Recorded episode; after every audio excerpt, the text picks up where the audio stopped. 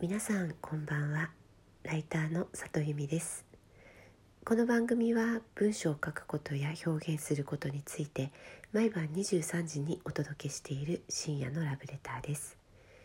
私今日はですね朝一で、えー、息子と約束していた映画を見に行ってきました、えー、ドラえもんののび太の新恐竜なんですけれども。いやすごかったですよ、えー、もうザッツエンターテインメントという感じでさすが川村元気さんという感じのすごく王道の楽しめる、えー、映画でしたでねその映画の中で私今日すごく感動したところがあってねあるシーンで子供たちが何人かこう叫んだシーンがあったんですよ。あそうだ。ここからすいません。ちょっとネタバレが入るのであの何も知らずに、えーと、楽しみたいという方はここでちょっとアウトしていただければと思うんですけどもそう。映画のシーンの途中で子供たちが数名「あピースケだ」って叫んだ子がいたんですよ。で2人か3人そういうことを言い出したらみんなが「あ本当だピースケだ」って言い出してまあ、そこがなんかすごくね感動的でした。でピースケというのは私も後から息子に詳しく聞いたんですけども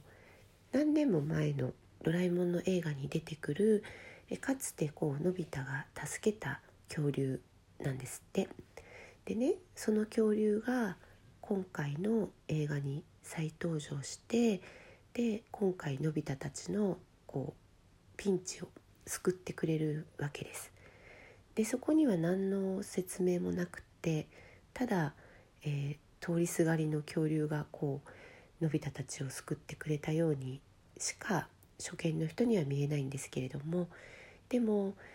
それを知っている子たちにとってはあもう何年も前のあの時に助けた子が今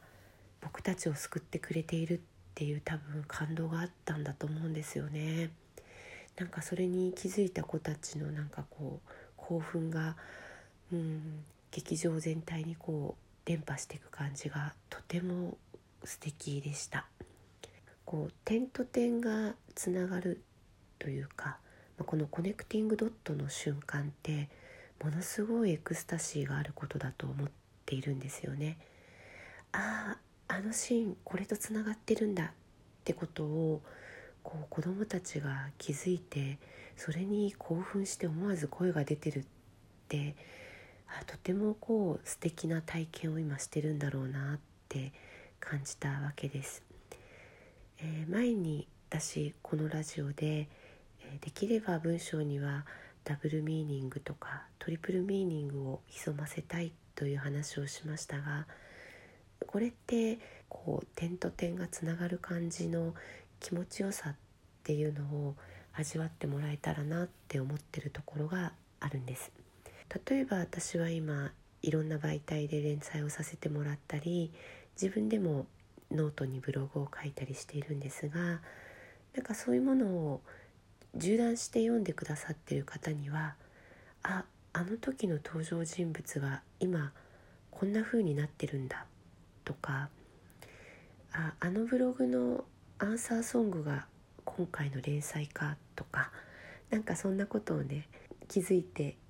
おおって一瞬点と点が結びつく感じの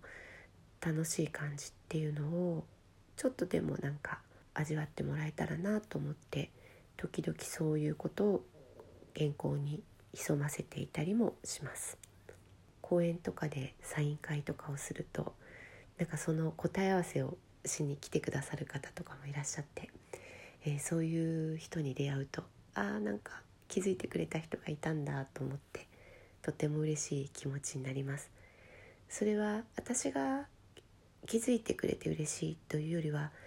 その方が多分気づいてくれた時にちょっと楽しかっただろうなって思うので、えー、その時間を作れていたら嬉しいなと思う感じです。今日も来てくださってありがとうございました。また明日も23時にお会いできたら嬉しいです。ライターの里由美でした。皆さんおやすみなさい。